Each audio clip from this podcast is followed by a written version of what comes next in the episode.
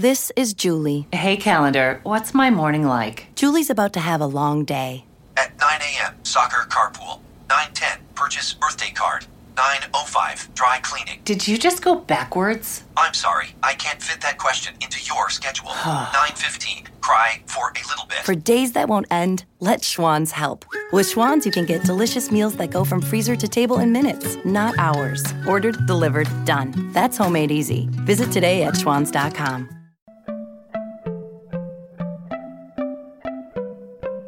Welcome to Money Making Conversations. It's the show that shares the secrets of success, experienced firsthand by marketing and branding expert Rushion McDonald. I will know he's given me advice on many occasions, and in case you didn't notice, I'm not broke. You know he'll be interviewing celebrity CEOs, entrepreneurs, and industry decision makers. It's what he likes to do. It's what he likes to share. Now it's time to hear from my man, Rushion McDonald. Money Making Conversations. Here we go. Hey there. Welcome to Money Making Conversations. I'm your host, Rushion McDonald. As you can hear or heard, I'm the man. So, welcome on Monday morning after the Super Bowl. Money Making Conversations now broadcasting live from Atlanta, Georgia. Every Monday, you can hear me live on Biz 1190 from 10 a.m. to noon Eastern Standard Time. I'm also broadcasting on my Money Making Conversations Facebook page. You can go online right now and leave comments that I will respond to during and after the show. Everybody got all that? Everybody got all that? We want to make sure give everybody, you know, time to ramp up. You know, find your little Facebook page and make sure you're in the right room to hear the show without interruption. If you're at work, you know, you can hear everything because I'm having a super money making conversations this morning. My special guests are Charlie Ward, Heisman Trophy winner, who led Florida State University to a national championship as their quarterback and was a first round draft pick of the New York Knicks as a point guard. Angela M. Jollivette, NAACP Image Award winner for Greenleaf, which airs on the Oprah Winfrey Network. Willard Jackson, vice chairman of Ebony Magazine. Marcellus Wiley, ESPN host and business entrepreneur, and Norwood Clark, owner of Darrow's New Orleans Grill in Los Angeles, California. We have it all for you this morning food, sports, music, and publishing. Publishing. We got it all for you this morning. Money Making Conversation can also be heard on iHeartRadio podcast. If you guys ready, she's on the phone, right? She's okay, good. Let me get the intro because she's heard her name already. So make sure you know she was she ready to talk. Then you know jump the gun a little bit. Money Making Conversations is a show where I interview industry decision makers. CEOs, small business owners, and celebrities, and you learn the secrets of their success. My first guest has been on the show before, and I didn't even know her when she was on the show the first time. We hit it off because she's a social media friend. I like her. She likes my page. I like her page. I leave little nice comments. And I've learned a lot of interesting things about her. She's a music content producer based in Los Angeles, California. Please welcome to Money Making Conversations, Angela M. Jollivette. Hey, Mr. McDonald. hey, J- hey, that DJ Moon baby. it's me. It's me. I'm back. Thank you for having me. Well, first of all, you know, just you know, you know, you came on my show and we, we kind of learned each other, and I was impressed with your with your your whole setup, and I want to just review a couple of things that we discussed because I think it's important, and that's because the brand that you're building and the the outlook, and you know, you you're one of these people who, you know, you know, like like myself, you know you, you're going into the field that's not normal, and then it's very competitive, and there are no rules to how you achieve success. So, what projects Right. are you currently working on right now? Well, you know, God is always shifting me in a lot of different directions. you know, I, I might have an idea of where I think I'm going, but Uh-huh. then He's always redirecting my steps. So, you know, I won this NAACP award a couple of weeks ago. and, Yes, you know, I saw it on just- social media. Come on now, come on out there, looking good in front of the little the step and repeat. So that was important. I, I'm still floating. I'm still floating. You should, you know, should. That was very full circle moment for me after overseeing the gospel awards for the Grammys for the last ten years and to win best gospel album of the year. Yeah, I just can't even tell you like what that means just for me personally. okay, cool. I Okay, mean, now you know- you kind of jumped a little bit. Now you went from NAACP to overseeing Mm-hmm. the gospel department at the. Uh, the Grammys. Grammys. So explain a little bit, because like I said, you you know your life, but the average listener or viewer don't know, and that's why I wanted this show to say there are steps to success. So explain your participation in the Grammys, and then we're gonna go all the way back to when you were just DJ Moon Baby out there, just spinning the spinning the the, the turntable. Setting record. right. So let's talk about your, your I, uh, Grammy experience. I mean, you know, I spent the last decade of my life, and we talked about that a little bit last time Mm-hmm. at the Grammy Awards. So I oversaw the awards process, the entire thing for the gospel field. Mm-hmm. Right. So Christian, CCM, traditional gospel, hip hop, everything. And then I also oversaw television film. Right. So all the awards that were given out in those categories, I was responsible. So all the committees, every entry that came across for consideration was on my desk. So pretty much with the NAACP process, you know, I was entered in Best Mm-hmm. Gospel Album for the soundtrack Greenleaf that I produced for a second season of, of Oprah's show. Mm-hmm. So all the people that I was nominated against, Tasha Cobbs, you know, Marvin Sapp, Yes. Travis Greene, CeCe Yes. Winans, Yes. like the heavy hitters, like Heavy I had hitters. Mm-hmm. awarded them. The last 10 years, I had awarded all these people on the other end. So now I'm up against all of them for consideration for this NAACP Now, how does award. how do they vote? How does that voting happen? How do do you know? Can you reveal that? How they how they uh, you get nominated and then people vote on it? Correct.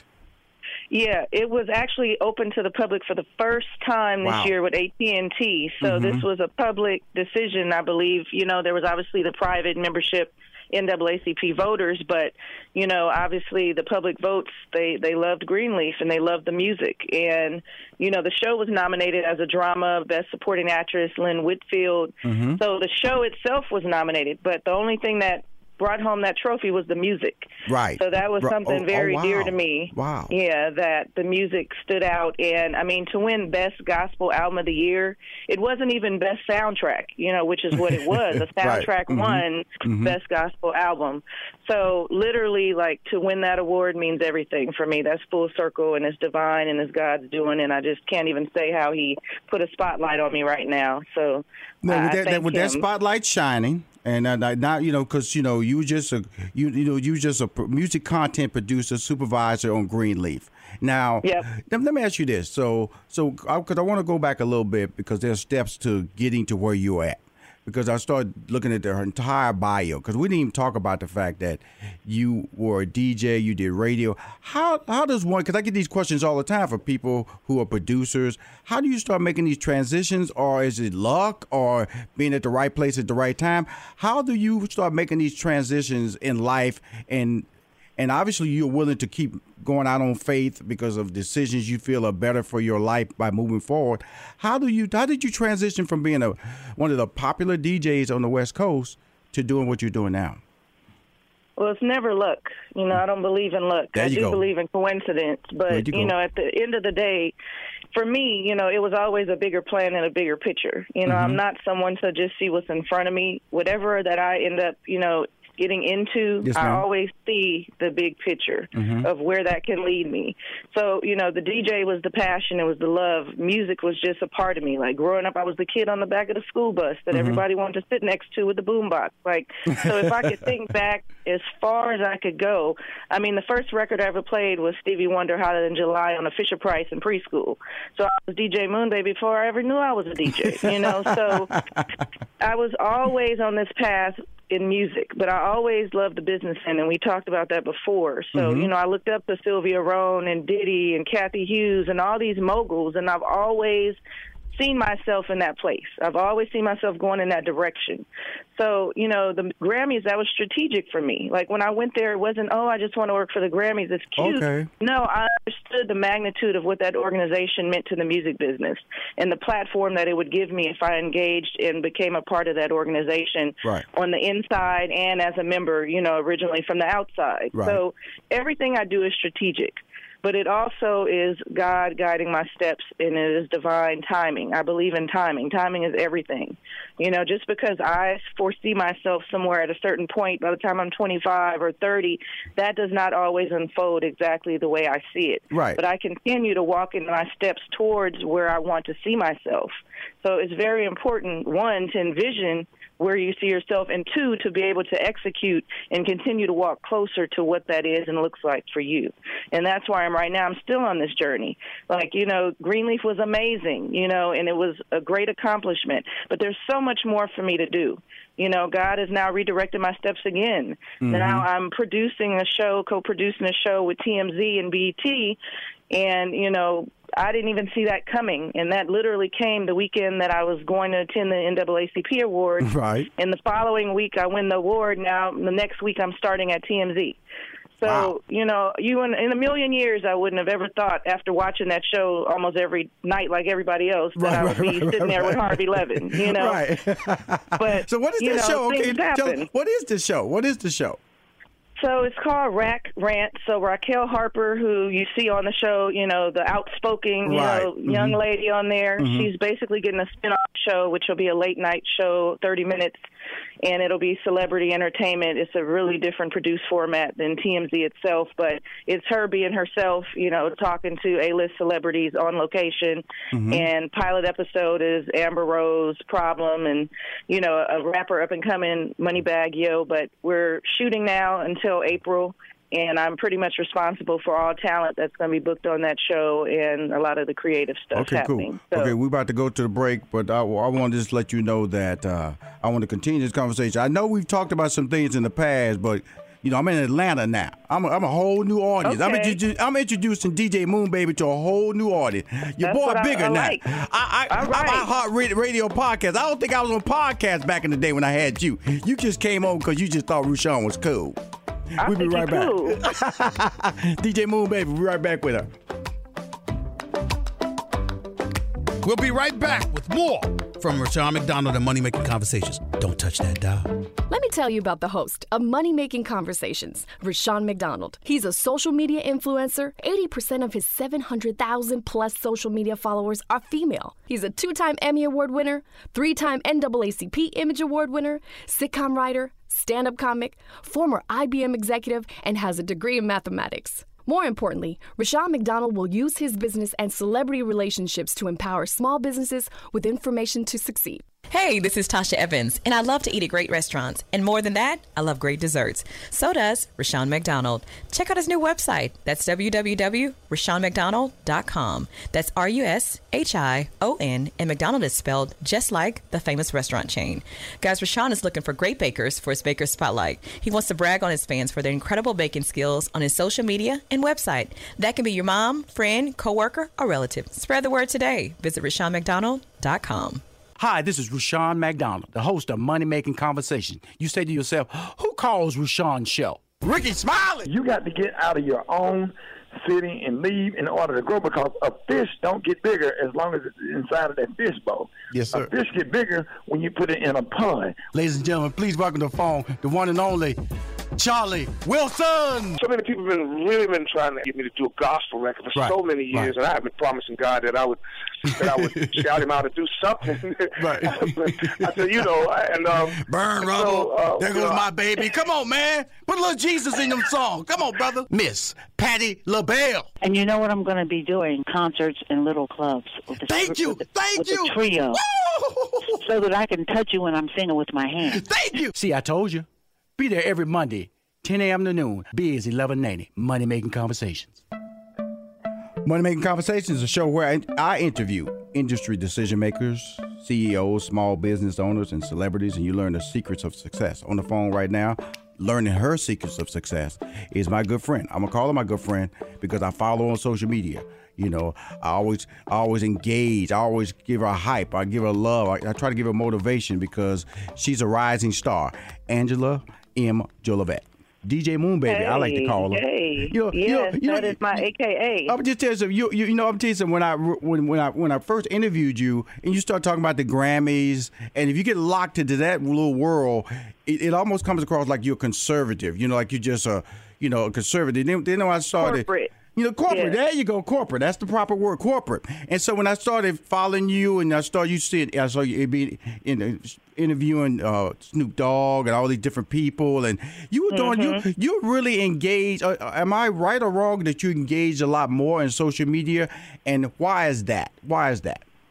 I mean, you know, I'm for the underdog. That's like my whole mo with doing business. Period. Like Right. I love giving platforms to artists and like Right. yourself. You know, rising stars, entrepreneurs. So my Mhm. eye is always on the pulse of what's going on.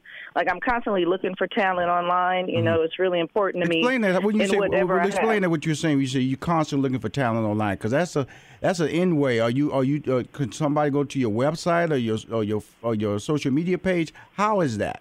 When you Of course, you could go to moonbabymedia.com and always reach out to me or on on social. I'm at DJ Moonbaby everywhere, and of course Angela Jollivette. You can Google me, but you know, for me, like I've had, you know, my start obviously in the indie space. I knew what it was like on my road to success. To Mhm. be in that position, wanting some visibility, you know, so I never forget that. I've always promised myself, like, no matter how far I go, I always want to still remain humble and know what it was like to be at this starting point.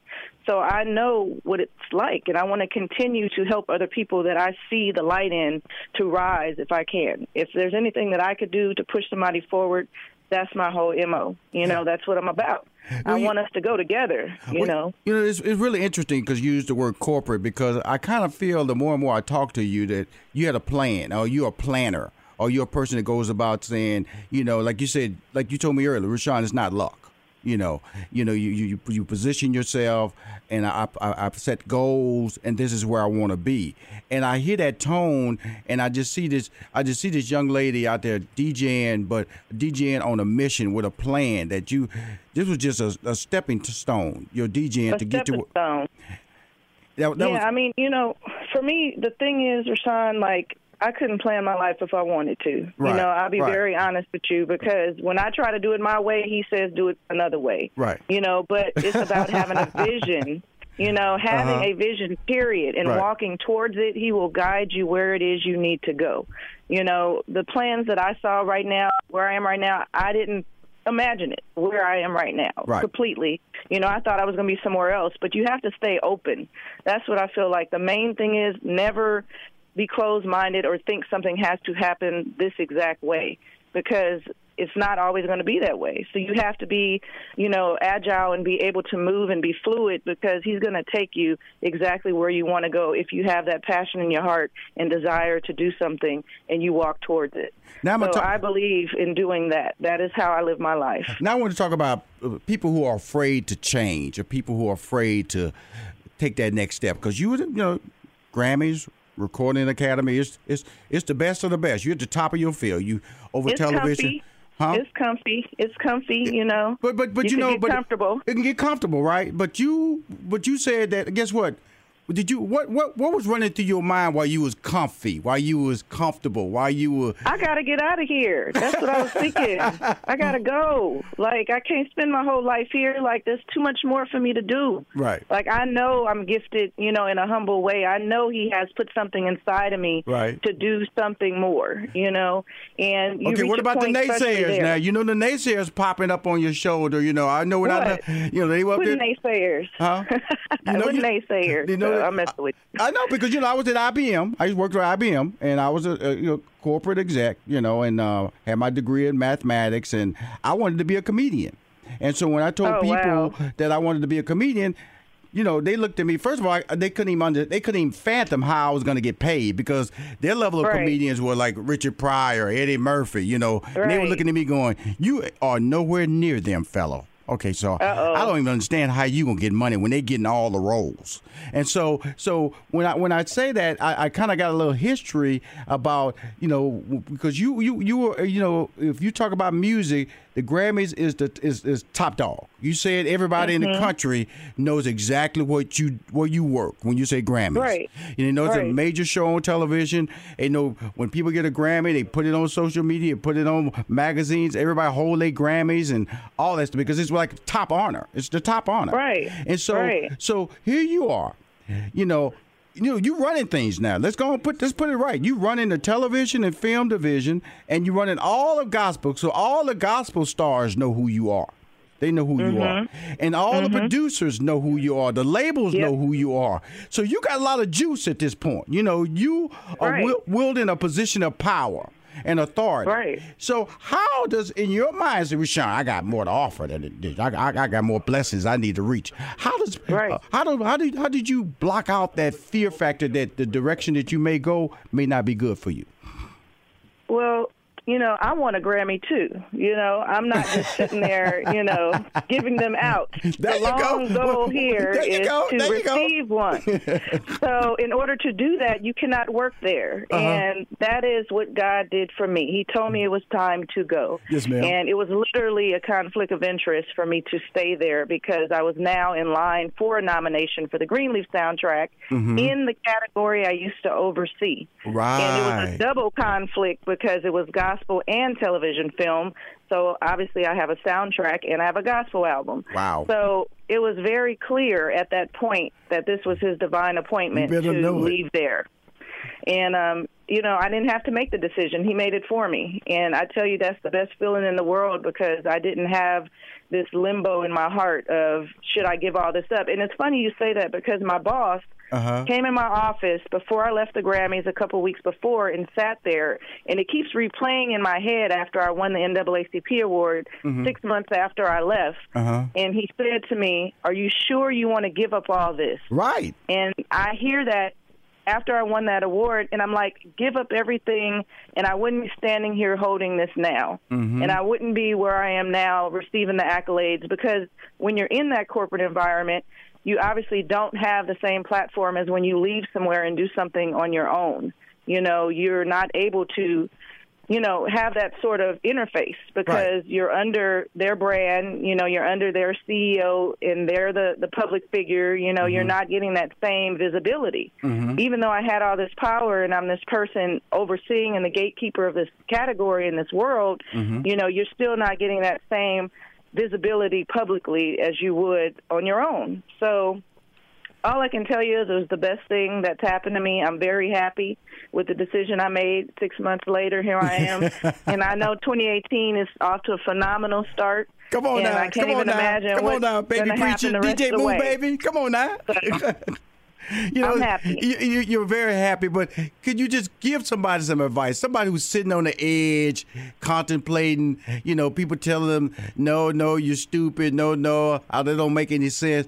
What advice would you give somebody who's hearing the negative, who's fearing change, who really this is what they want to do, but don't really see the the end results? That's what it really stops you because you know when you go out there on your own, there's no guarantee that you're gonna get a check every day or the health insurance payment is gonna be every every every month.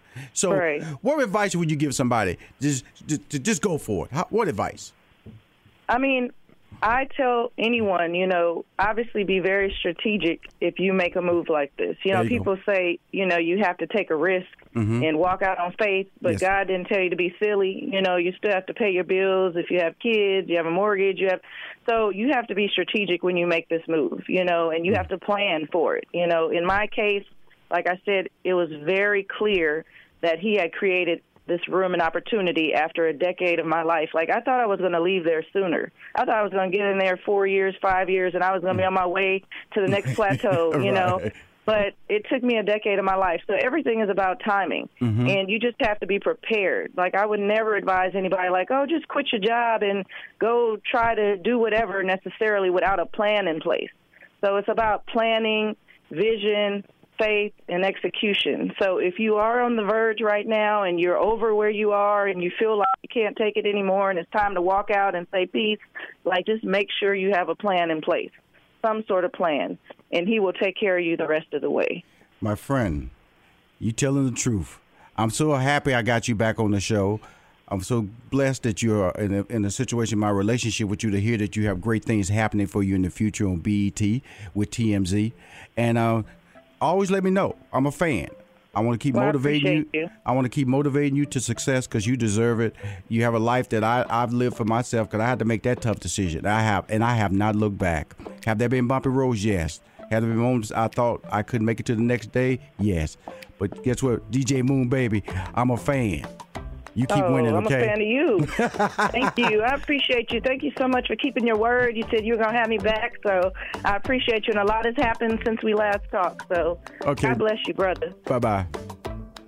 Let me tell you about the host of Money Making Conversations, Rushion McDonald. He's a social media influencer. 80% of his 700,000 plus social media followers are female. He's a two time Emmy Award winner, three time NAACP Image Award winner, sitcom writer, stand up comic, former IBM executive, and has a degree in mathematics. More importantly, Rushion McDonald will use his business and celebrity relationships to empower small businesses with information to succeed. Rushion McDonald, I'm back. Welcome to Money Making Conversation. Money Making Conversations is a show where I interview industry decision makers, CEOs, small business owners, and celebrities, and you learn the secrets of their success. My next guest is my man. I'm gonna give him. I'm gonna give out one title, but he's a true entrepreneur, and we're gonna talk about a, a lot of things that he's doing out there, how he impacts people's lives, and giving opportunities, how his business is really, I think, uh, creates social change. Uh, my next guest is the vice chairman of Ebony Magazine. Please welcome to Money Making Conversations, Willard Jackson. Thank you, Rushion, my man. Thank you, sir. How you doing, brother? I'm really, I'm doing fantastic. Uh, really, you know, I, I, you know, you, you know, the funny thing about me and you, you know, we we'll, we'll text each other. Rushion already posted that. Hey, I, I posted that for you, Willa. I thank you, I thank you for looking out for me, brother, because that's the relationship we have. Because of the fact that, you know, we like, you know, we we didn't saw each other probably about eight months.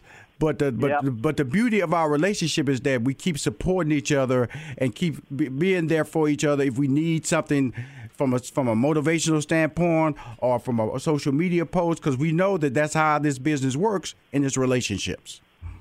Absolutely. And you know, Rushion, you and I, man, we have been kindred spirits, brothers in the in the cause Yes. from the first moment we met.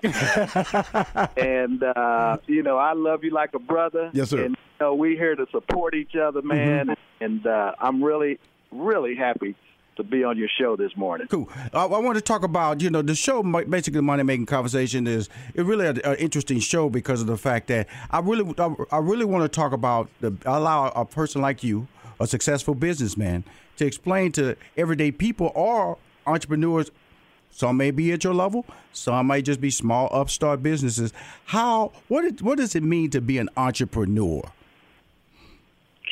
You know, Rushion, it means, um, you know, one, Mm-hmm. taking really taking responsibility Yes, and putting yourself in a situation where, for me, where I didn't have a glass ceiling over my head. Okay. Okay. Mm-hmm. And so, for me, being an entrepreneur meant freedom. Mm-hmm. Um, you know, freedom to be the person I wanted to be, freedom to go out and earn a living, Mm-hmm. you know, for myself, and being in a position to control my own destiny. Mm-hmm. And so, for a lot of people, you know, entrepreneurism means different things, but for me, that's what it meant, man. Is being able to control my own destiny without a glass ceiling over my head. Now, but that's now that's now uh, when you talk like that, that's a you talking very confidently now. Now, Yes. when you when you jumped out there, a lot of uncertainty was it was was was out there. Do you are you still uncertain like that? Do you still have levels of doubt, or what keeps you motivated? Because I remember one day we would sit down eating lunch. You said, "Rushion, I just love buying businesses. I just love buying stuff. I, I love investing." And it was like a genuine thrill in your voice, you know. And you was Yeah. like, "This excites me. That, that, that, that, that- it's like like a new brand of exploration for you from an entrepreneurship standpoint because the fact that you're not satisfied and you're willing to diversify your portfolio, which is even more crazy in the sense that most people, you know, you know, they stay in their lane. You know, I'm talking about stay in their lane. They go, I know this. That I'm happy with this. I'm making a lot of money doing this. But you, my friend, won't diversify. Why is that, or that just keeps you motivated? Well, it's it's it's it's a it's a lot of things. One, Uh-huh. Rushion, I first of all, Uh-huh. you know, I started my first business my senior year in college. There you go. Okay. Mm-hmm. And and it goes all the way back to you know the lessons that my grandfather taught me man when i was a young kid Mm-hmm. he said son go to college get a business degree to put in use for yourself and and my grandfather was an entrepreneur his entire life Mm-hmm. And so I grew up looking at and seeing that, Right. you know. So when I went to college, man, it was the only option I had was to start my own business. Right. So Right. at that point, Rushion, I'm gonna tell you the biggest hurdle I had to overcome Mm-hmm. was the fear of jumping out there and trying to do it. And and so it took me a while to really overcome my fears. And once I put together the plan of action, Mm-hmm. I targeted the, the business opportunity that I wanted to go after, and I overcame those those fears. Man, I just jumped out there, and and from there it's been a faith walk. Now, and uh, Now that word fear now that pops up a lot, and the- and and, and I use it in my tone too when I when I'm talking about people because I've tell them that fear and fear is a good thing too because fear means you're about to do something different. You're about to challenge your life. So don't look Yeah. at fear as a negative word because fear slides you into another category. Because a lot of people are going to work every day because of the fact that they are unhappy. And they fear change. They fear the unknown, and you. That's what Yeah. you, and that's what you're saying. You're saying, Rushion, there are no guarantees, and that's what has a general tendency to stop you. Is that, wow, I'm gonna stay at this job because guess what? If I leave, what if that job closed? You know, people just start putting up roadblocks. They just put up roadblocks man. to their success. So, so how did you, young guy, because people are listening, as an entrepreneur, how did you overcome those fears? Or those the, uh, the which are usually tied to change. How did you overcome those? Well, like I said, I really, man, I started really reading a lot of motivational type Okay, books okay. when I was in college, Right. And and I started buying into the notion that you know you have to walk by faith, Mm-hmm. and once you have a plan of action, you know, I I develop a conviction Mm-hmm. that hey, failing is not an option. Right. Right. This was going to be the path that I was going to take in my life. mm-hmm. And whatever the consequences, whatever the successes, whatever the failure, whatever, I was willing to accept that. Mm-hmm. And so as a result, you know, I jumped out there. Mhm. And what was interesting, and, and going back to your earlier question, and once I jumped into business, Yes, sir. you know, I I ended up having some really good mentors, Mm. man, that really helped me along the way Mm-hmm. to overcome different issues in business. And I give you an example. Right. I my college roommate, his dad owned hospitals. Mm-hmm. And so coming out, you know, I grew up in Denton, Texas, you know, small town. I'd never really been exposed to, you know, these level of business people when I got to Houston. Mm-hmm. And so I didn't even know you could own a hospital. And not only did I not know you could own the hospital, I thought you had to be a doctor to be to own a hospital. Mm-hmm. So, but my roommate's dad, he said, "Listen, Willard, you don't have to be a doctor to own a hospital." Mm-hmm. You know, he was a businessman, and so he hired doctors, and they took care of that part. He was the business guy to make sure they had the resources to do what they do best. Mm-hmm. Well, Rushion, that freed me up, my man, and to the point where I started casting a wider net, Okay. looking at for opportunities, I see what you know, saying. on a broader basis. And so that allowed me to go into all kinds of different opportunities. Wow. Yes. Once And you so, realize that you don't have to be an expert, hire the expert. Yes, sir.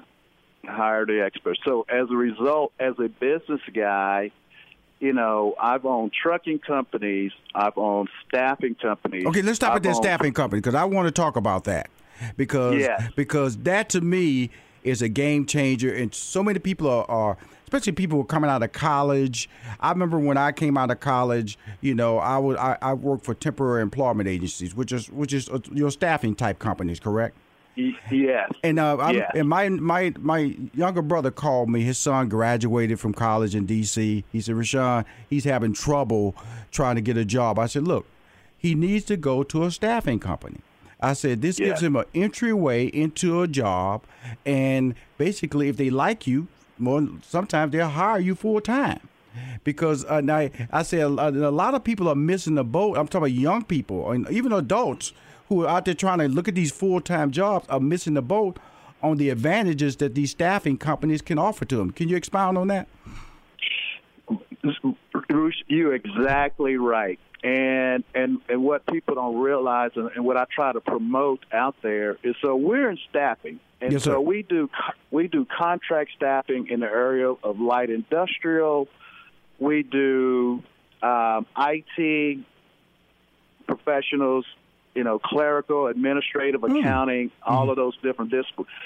What we what you'll find, Rushion, especially with the Fortune 1000 companies, the mm-hmm. big companies, mm-hmm. the best entryway to get into those companies is through a staffing Yes, company yes, yes. because what they'll do, they'll contract a a person from a company like us. Mm-hmm. They will then have the opportunity to check them out for six months or however long on an assignment. Mm-hmm. And the ones that are really excelling, the ones that they really like, they'll then hire them full time. And so they get that chance to really, you know, vet people out before they bring them on and put them on their payroll, give them all those benefits and all those kind of things. So the number one gateway into corporate America, I would suggest to you, is through working with a staffing company Thank you. because they control those initial opportunities with most of these major companies. And I tell people that all the time because because first of all, when you go through a staffing company, I'm talking about a major corporation, they don't have to worry about Yeah. unemployment issues. They don't have to worry about health benefit issues. All that is very, and it's been going on for years. You know, years, and a lot of people miss Yes, the boat because of the fact that. And I and I I, I, I applaud you. Not only for the, having this type of company, because you affect people's lives in a positive manner. Because if people Yeah. understand the system that you created through your staffing companies, that look, if you're having trouble trying to get a job, come to me. I could probably that same company that you probably having difficulty getting an application. I could probably get you on in a temporary hire situation.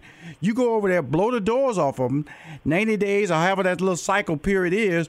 They could offer you. They could transition you into the company, right into the company. That's it. Hey, that, that's that's really the avenue to get in there. And if you look at most corporate America, Uh huh. they have what's called a contingency workforce. Well, Yes, that's sir. the, that's that's us. That's the contract employees that they have. Okay. Right. Mm-hmm. more and more con- more and more corporations are expanding to if they look at their workforce you can mm-hmm. look at a, any one of these companies workforce they'll have 30 to 40 percent of the entire workforce as contingent labor mm. Which are staffing you know coming from these are employees that are actually on staffing companies payroll Right. providing all of this different, you know, these different, uh, filling these different positions. And I, I love it. I love it. I love it. And, and more people should understand that that opportunity is available. We're going to be right back. Uh, we hadn't even mentioned Ebony Jet yet, and that's why, you know, I brought you on the show as well. But I wanted people to understand the full scope of Willard Jackson. We'll be right back with more from Rushion McDonald and Money Making Conversations. Don't touch that dial.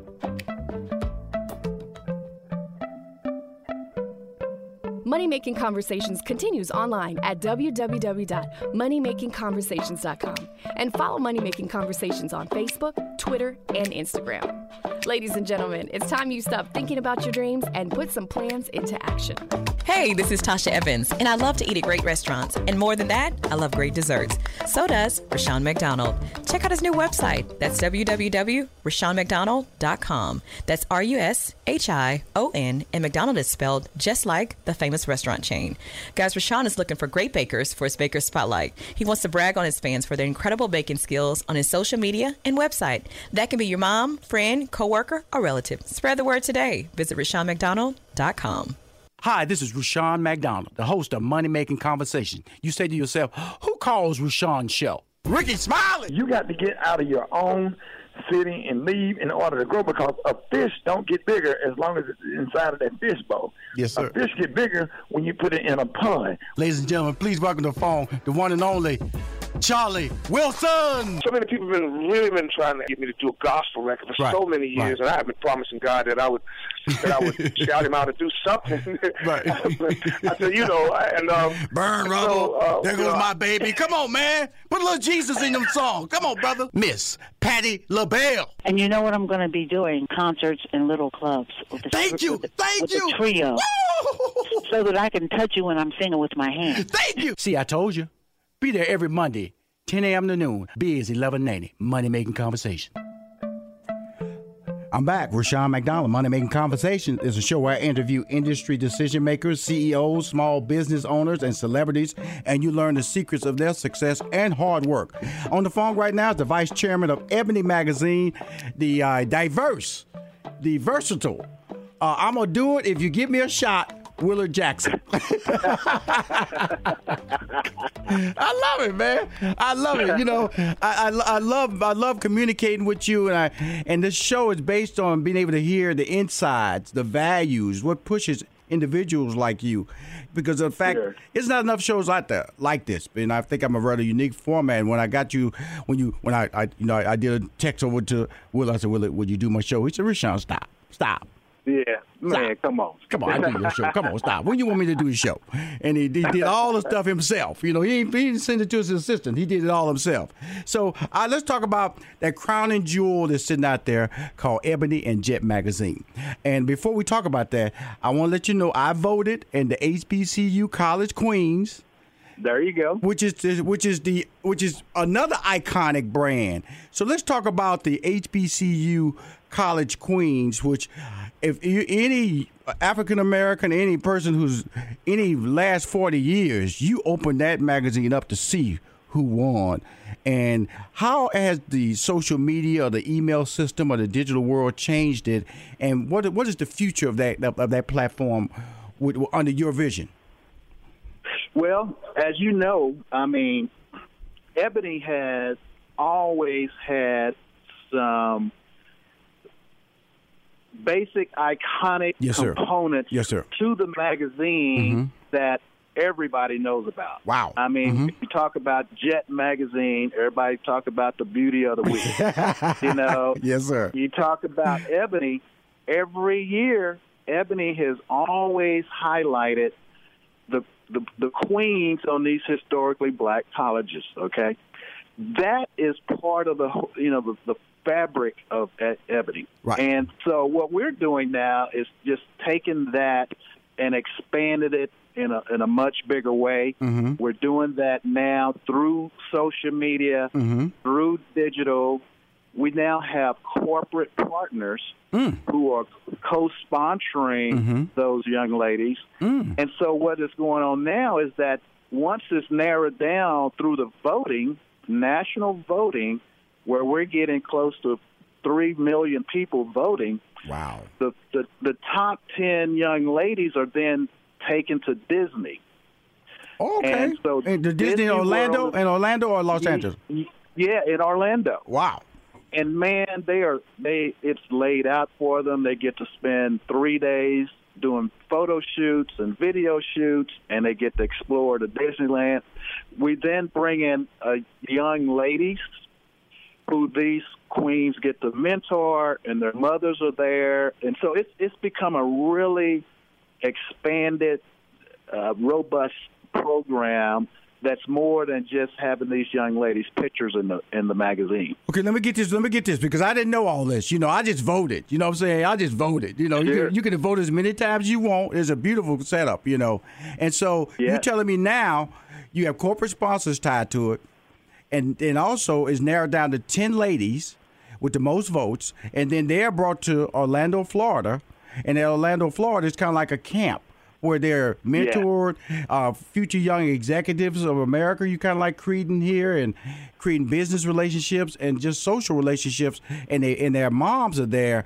So it's really a, a really a unique situation. It it is a unique situation. It's a great um, exposure for these young ladies. I Right. mean, man, they love it. um, and um, and it's a lot of fun. Well, that's key. That, that's so- key. That's key. Yes, That's key. yes. I, I love it because of the fact that you know, in its own subtle way, Essence has always uh, uh, championed uh, African American female beauty of all colors. You know what I'm saying? Sure. And sometimes we we we miss. You know, we gotta give you credit there. We gotta give Ebony credit for that. You know what I'm saying? Because Yes. you've been a true champion. You know, and I'm talking about at HBCU schools where sometimes they get you know once once uh, so-called discrimination ended and segregation ended. You know, we start going to all these different colleges. You know, HBCUs kind of got left on the back burner, but you guys never left. You've always supported that brand, always supported that level of understanding, and now you're telling me you've taken it to another level.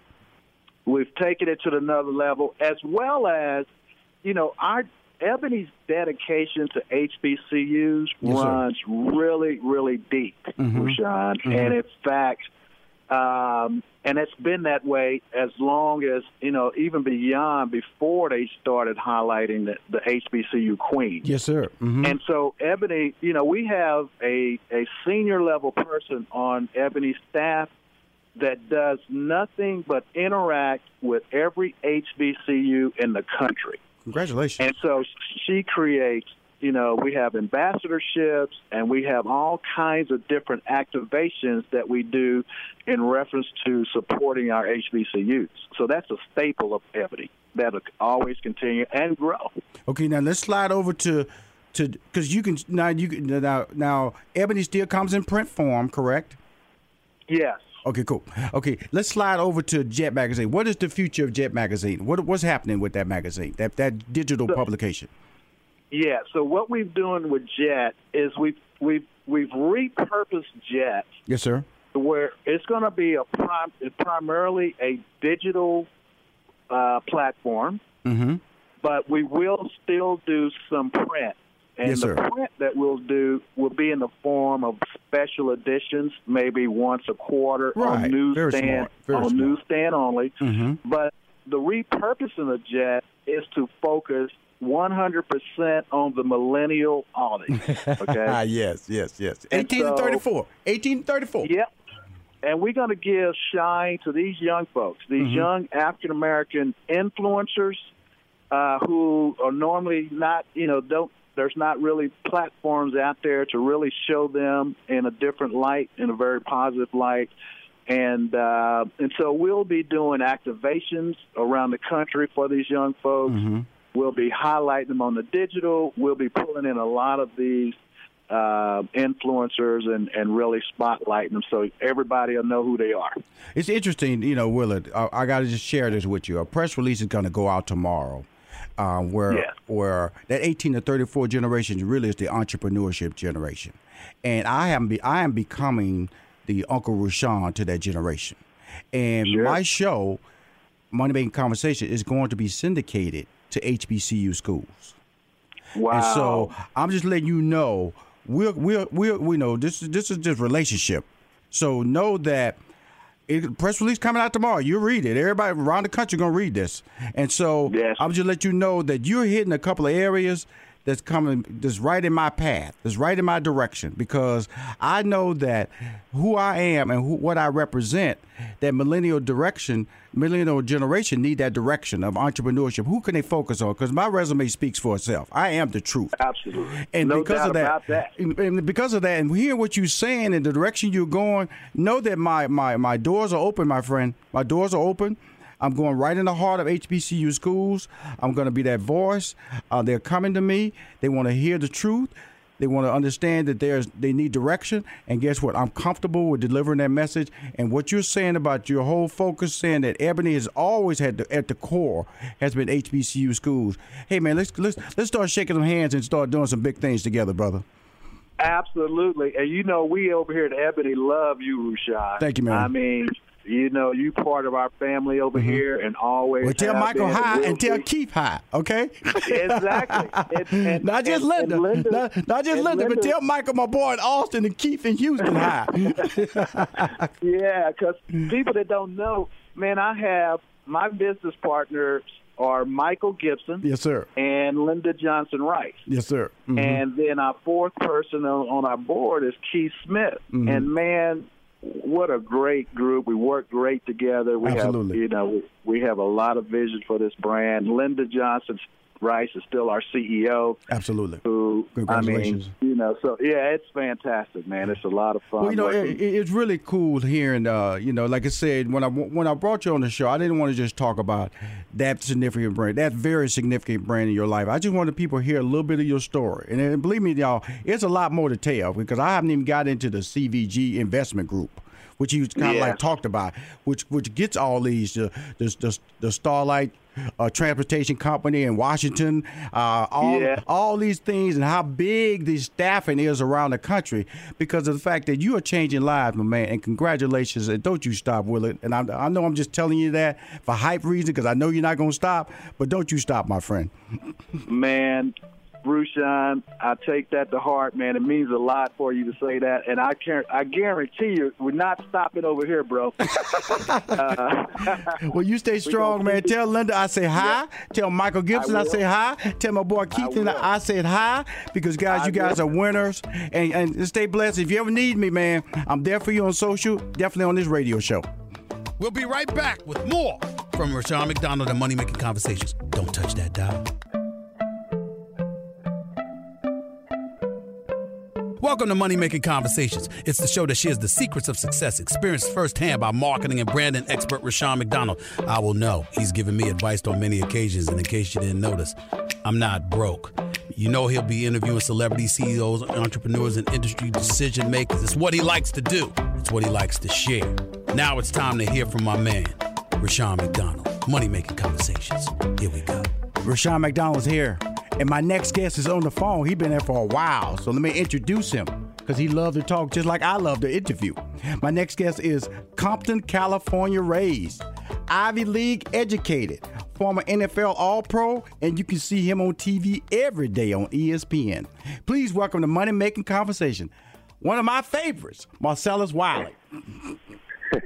What's up, brother? How's it I'm, going? I'm telling Wiley. Man, I, I've been following your career not only as an because you know your story. I'm a sports guy. I'm not a I'm not one of these guys who uh who who's uh, in, in, I'm passionate by a team. See, I, I stopped doing that team that team stuff a long time ago because I got tired of being mad on Sundays. You know when your team, Right. You know, you know, you know. You, I, I'm tell you where I'm from. I'm from Houston, Texas. So there's a lot of sadness when it comes to football in Houston. Okay, you know a that, that infamous comeback by Buffalo Bills when Warren Moon was quarterback in that big lead. And brother, Yep. I used to look at my TV set, man, and I have a hole in my chest emotionally. And I thought to myself, I said, I don't play football. I don't own no team. I don't even buy a ticket to the game. You need to stop all this madness. Stop all this Well, imagine how we felt when we on the field and we had to feel those defeats. So I understand your pain, but There trust me, the pain runs deeper over here. There you go. when, when I, when I look at your career, man, because it always stood out was that you know was when you when you went to, when you made the decision to go to Columbia. Okay, you went from you went from the West Coast to the East Coast. Okay, yes. and then Yes. but they made a big deal about it, and I want to know it is a big deal, but but but. Because you know, it was like you know, like Compton is such a bad place that people are not supposed to come out. Of. Because I'm from Fifth Ward, Texas, which is similar to Compton. And Mm-hmm. now, does that does that annoy you a little bit when people seem like that, like you you were like somebody extra special, that you unusual to pop out of Compton and be able to go to Columbia? Well, it does in the sense that they don't understand and respect the greatness within Compton, Fifth Ward, Texas, or any circumstance that faces adversity. So Mhm. it's disturbing when people want to make a blanket statement Yes, sir. like you really are one in a million when you're not. Um, there are a lot of kids there that were successful in their own rights, maybe not in NFL ways or media ways, but I know VPs, I know CEOs from Compton, I know kids that took the right course when it came to their education and their careers. However, there are a lot of kids that are fork in the road kids, and Mhm. I call myself a fork There in the road go. kid. I'm with you. And I came I came to that intersection and it was a responsibility more so than I was ordained or I was God sent. It was just a responsibility to my family Mm-hmm. and deeper to my community that I had to be an example. So yeah, at times uh, my inner desires were to just go to the football factory school, be a typical football player, and live out that story that we've heard a thousand times. Mm-hmm. But I thought it would be unique to do what I did which is prioritize academics, still play ball, and still have an opportunity to go to the league. And Right. it was the best of both worlds, brother. It was awesome because I feel you- you're absolutely right. You know, coming from a Fifth Ward, and you, which is very similar to Compton, California. You know, you do have those fork in the roads. It's, it's, they're friends of mine who took the wrong fork. And um, Yep. and guess what? They still in the hood. I saw some the other day, man. I was like, wow. Okay, we the same age. You got to be kidding me, you know, because because that lifestyle will beat you up. It will take its toll on you because there are no options. There are no uplifting sides of it. And when I look at your story and I read about your story, you are a story because similar to yours, I came out of there. My degree is in mathematics. I went to work for IBM. Those those will always stay on my resume, just like Columbia will always stay on your resume. And when you walk in a room, that's your that's your badge right there, brother. And that's your badge to be able to tell anybody, African American or anybody who wants to hear your story that you can do it. Don't let nobody stop you. Don't let nobody stop you. Preach, man. You know what? Uh, Like growing up, I saw the gangs, I saw the drugs, the poverty, but the most disturbing thing wasn't those things. It was the low ambition. It Mm-hmm. There was the go. people that were they were setting their goals too low. They had jobs, not careers. And when I got into the mindset that I wanted to design my life, Mm-hmm. that came with a responsibility and that came with a discipline that I had to listen to, or else I knew I wouldn't be on track. So you get to the NFL, you get to ESPN, and everyone thinks, "Oh wow, man, you're just this special individual." Right. And look, I'm gonna be humble about it and say, "Yeah, I understand I worked for it," but let's be real. I recognize that greatness in so many people, but you have to stay disciplined. You have to know yourself and identity, and you have to take time to design your plan. When you talk about peer pressure, when you talk about your circumstances dictate who you are, that's the person who is not taking the proper time to design their life, so they're getting caught up in the mess. when I when I say that because you know we're gonna be friends. I'm gonna just tell you right now, Marcellus, because we Right. uh I already been you the first time we talked because your life is so similar. I'm older than you, but your life is so similar to mine, and I definitely I always tell people, you know, people that are younger like you, you got to walk where I walk, okay. And you might want to listen to me because some of the places I step, you really don't want to step, okay? and, and, and I denied myself. You know, I didn't. I, I don't. And I just say this to anybody. I don't. Nothing because it's wrong. I don't drink. I don't smoke. And I, because Mm-hmm. I, because I had to, I, I felt I had to set the example for my friends. You know, because they were super partiers. You know, Ooh, Yeah. And they did some other things. We're not gonna stay on the radio. I would go. Are you Right, right. kidding Keep me? Are you kidding me? Okay. And now they're, you know, they own state farms. They own they're they're they're all state. They're executives. And I always believe because I held the course of who I was and and didn't party crazy party like everybody else. You know, they, they got up when I was supposed to get up and show them examples of it. And that was, you know, I, I, I had friends who was doing crack right in front of me before crack was crack. You know what I'm saying? You know, it was mm. was, was freebasing right in front of me. You know, and I'm not bragging about that, but I but I couldn't Right. tell them I couldn't tell them to stop. You know, who was I? I was the same age they were, you know, but I knew that if I dove into that same pool of water, then we're always going to lose. And I felt that because I held true to who I am. And the reason I bring that up about you because, you know, you went from Compton, then you're in Columbia. A new set of rules out there. A new set of rules, a new set of disciplines, a new set of, hey, this is how we want to get it done, where you could do it another different way. What kept you focused, man? What kept you? I know you said, Rushion, you know, I didn't want to let anybody down. What standards did you put in place for yourself to keep winning? Oh yeah, I mean, I knew going to Columbia would be life changing, life altering, just Yes, because it would change the perception people had of me. Yes, just sir. like I grew up with this perception that since I was from Compton, uh, I had to be this gangster or I had to Yes. be an entertainer or athlete. The only way to get out the hood were those limited vehicles.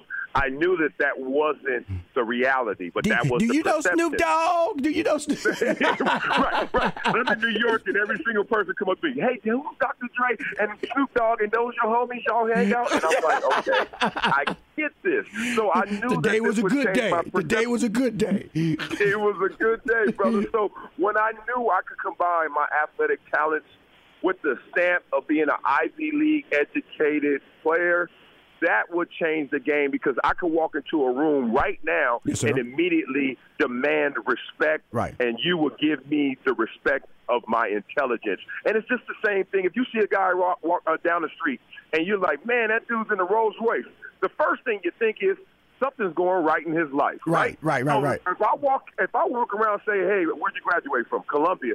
They're gonna immediately say. Something is smart about this brother right here. And that's where I wanted to go. I don't want to have to go through hurdles and hoops to prove to you my intelligence. I wanted something to deliver it to you instantaneously. And Columbia did that for me. And that's the beauty of you because you know, and it's you know, it's really interesting. Because I've watched you on TV, and I could tell there's this highly educated guy, you know, who's who knows the roles of corporate lifestyle, you know, Ivy League trained. But then it's this street guy. It's this street guy. You know, can walk and know what street not to walk on, know what time of night it is. Because a lot of people don't know. That's why they get robbed. They don't know what time of night it is. And and, and that that's a mentality that I think helps you and and, and, and and when I'm listening to you convey what you do in sports, it's very natural to me when I hear you talk. I appreciate it, brother. I appreciate it. It's a balancing act, man. As you said I, I I am street smart. I grew up in it. Uh, that's just my surroundings. Yes, sir. And I extracted from that exactly what I needed: the toughness, uh, the work ethic, the discipline. Because you can't show me rougher circumstances that I've already lived. Thank you. So when I Thank get you. into the real world, I laugh when they say, "Oh, can you do some extra filming, some extra time? can you do another interview?" I'm like, "Dude, do you understand what I've been through before?" Yes, sir. So. I'm not phased by this, but there is a game within the game, and more people need to understand that. When you talk about how to work in corporate America and to get around the political warfare. There's a game within the game, and those are the critical lessons that more youngsters need to learn because that's the difference between being a good professional and then being at the top of your profession. We're gonna be right back with more with Marcellus. Hey man, you got a book coming out. I want to talk about that. I want to talk about your entrepreneurship, and also want to talk more about ESPN because I'm seeing you on a lot of different shows now, brother. We'll be right back with more from Rushion McDonald and Money Making Conversations. Don't touch that dial. Let me tell you about the host of Money Making Conversations, Rushion McDonald. He's a social media influencer. 80% of his 700,000 plus social media followers are female. He's a two time Emmy Award winner, three time NAACP Image Award winner, sitcom writer, stand up comic, former IBM executive, and has a degree in mathematics. More importantly, Rushion McDonald will use his business and celebrity relationships to empower small businesses with information to succeed. Hey, this is Tasha Evans, and I love to eat at great restaurants. And more than that, I love great desserts. So does Rushion McDonald. Check out his new website. That's www.rushionmcdonald.com. That's R U S H I O N, and McDonald is spelled just like the famous restaurant chain.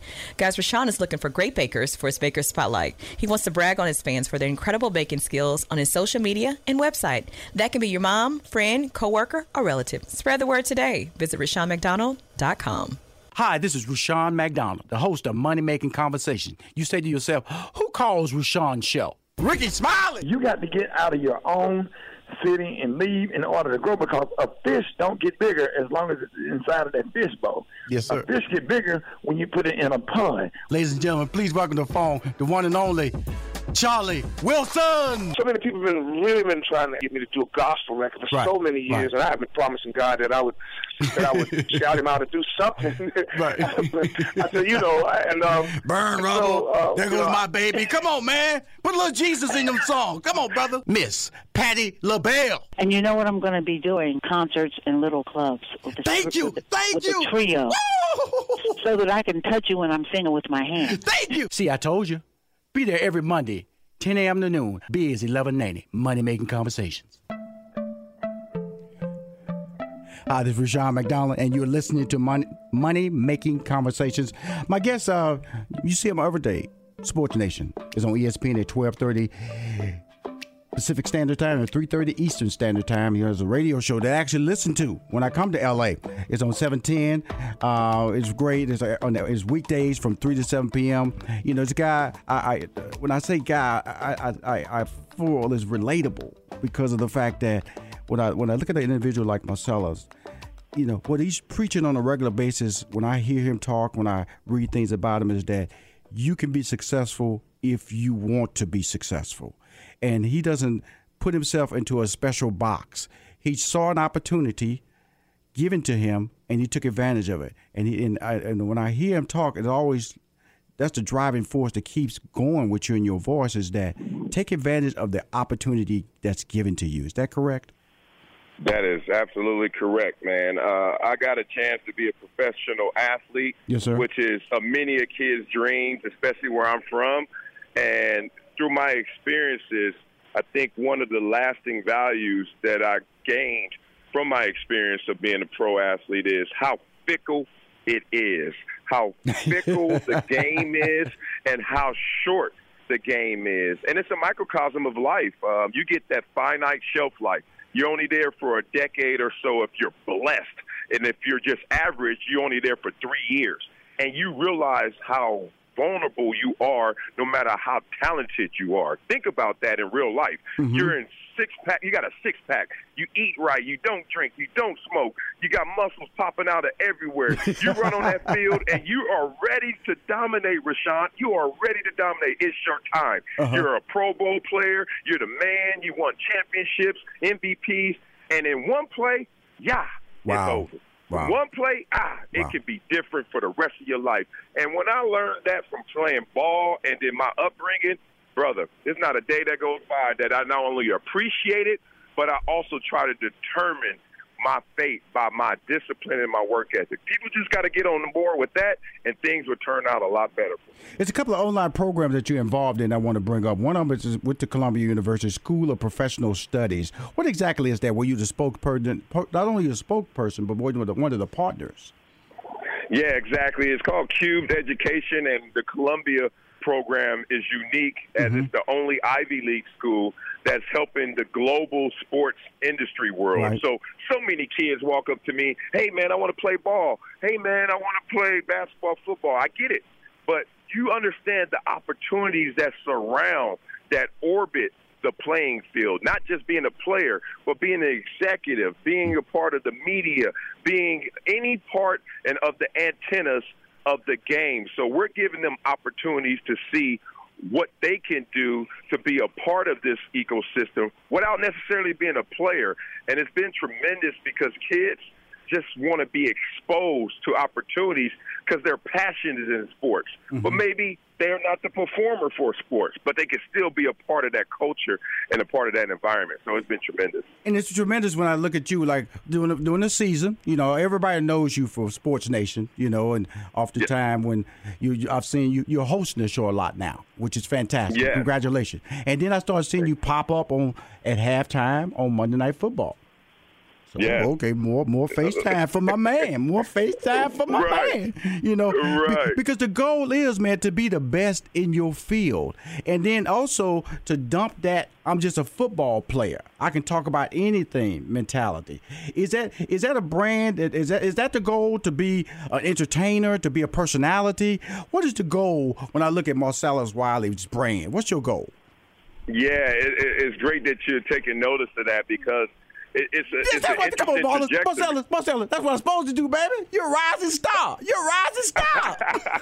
I, I, I love it, man. I appreciate it because it, it's funny. I got to ESPN in 2007, right after I retired. Mm-hmm. And at first, they, they once again, here I go. I'm back in Compton. I'm, even at ESPN, they got me in a box. Mm-hmm. Right, I got right. to do NFL, only NFL, like NFL Live, NFL Live. I'm like, okay. Y'all know that one, football's not even my favorite sport. It was just the sport I could play the best. Uh, it's not my favorite sport. And two, let me, I'm a person. Like, I, I, I have more interest in just football. Absolutely. And two weeks into that gig, my, my boss came to me and said, man, you ain't going to be on this show long, and that's a good thing because your personality and your outlook, we're not going to limit that. And that's how that transitioned into, like, Sports Nation, now more hosting, and then more opportunities are being presented weekly, it seems like. So, And that's yeah, good. it- it and I'm tell you something, man. And they missing the boat with you, Marcellus, because in front of a live audience, you a beast, man. You're a beast, brother. People gravitate because you, you're a natural entertainer. You know, you're a natural entertainer. And that's a blessing, man. That's a blessing skill to have. And when I see you diversifying yourself, I know what you're trying to do. And I'm going like, you know, when it, when it, that's, that's the purpose of money making conversations, man. The purpose of this show is to take a guy like you and let everybody see other sides of it the business side, the entertainment side, and realize that the, the lifestyle that you live, realize that you're fighting to be successful every day. And a lot of people just assume success just comes your way, and that's not true. And that's that's not fair to yep. what you do every day. Like you said, man, you go out there, you pumped up, you run a four three forty, you you ready to sprint out on that field, you could trip over a grass blade and bam, you know, tear your ACL because it happened to my daughter. You know, she was a tennis pro. You know, out there want to be the mm-hmm. next Serena. You know, week before Christmas, week before Thanksgiving, tore ACL, changed her whole life changed the whole yeah, way she thought about the process, but she didn't lose her brain. And that's what you're trying to get out to the kids who are walking, up, even young adults who are walking up to you that you have more options using your brains than using your muscles. Say it, brother. I mean, to prioritize academics like I did.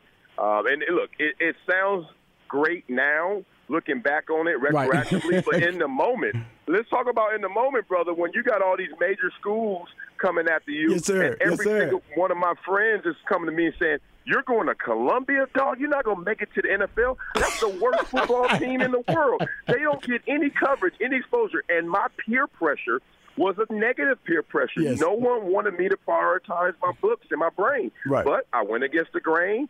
And thankfully I did, man, and it worked out for the best. But yeah, in the moment, oh, that was an uphill climb. Now tell me about this book that you're gonna have coming out this fall because guess what? You're not going anywhere, Mr. Wiley. I'm gonna say Mr. Wiley because I'll be promoting that book when it comes out. Tell us about that book, man. We want to hear about it. What's what what what will it entail? Yeah, the book uh, we're still kicking around titles, but it's going to entail the journey, and the journey is about the essence of who you are and how you can never let that spirit die. You can never shut that up. You can never be put into that box. And I'm just going to tell people through the experiences of how not to get boxed in. And and the biggest enemy, like everyone always talks about this world in terms of circumstance mm-hmm. and the crowd you hang around with and all this adversity surrounding you. But I heard this and changed my life when I was young by Mark Twain that life is a competition between you and yourself. And when I heard that, I said, you know what? It's on me. And if it's not going to happen, it's because of me. Mm-hmm. And when you take that type of responsibility, things start to open up to you because you understand every single moment for its importance. So my book is about taking you through that experience and inspiring people to get the greatest out of themselves. And my journey from Compton to Columbia to NFL to ESPN is a unique journey. Yes, but sir. I want to show you how your experiences can make you be as special as you want to be. I'm gonna tell you something. Tell you something, Mr. Wiley. You know, I've I've taken three books with Steve Harvey to number one bestsellers. Nice. I've sold nice marketed and branded to over 6 million books sold worldwide, translated in 30 different languages. So when I tell you I'm a fan, and when I tell you trying to figure out this title, when I tell you ready to go put this book on the shelf, you come back to me, my brother, because I'm a friend. Okay?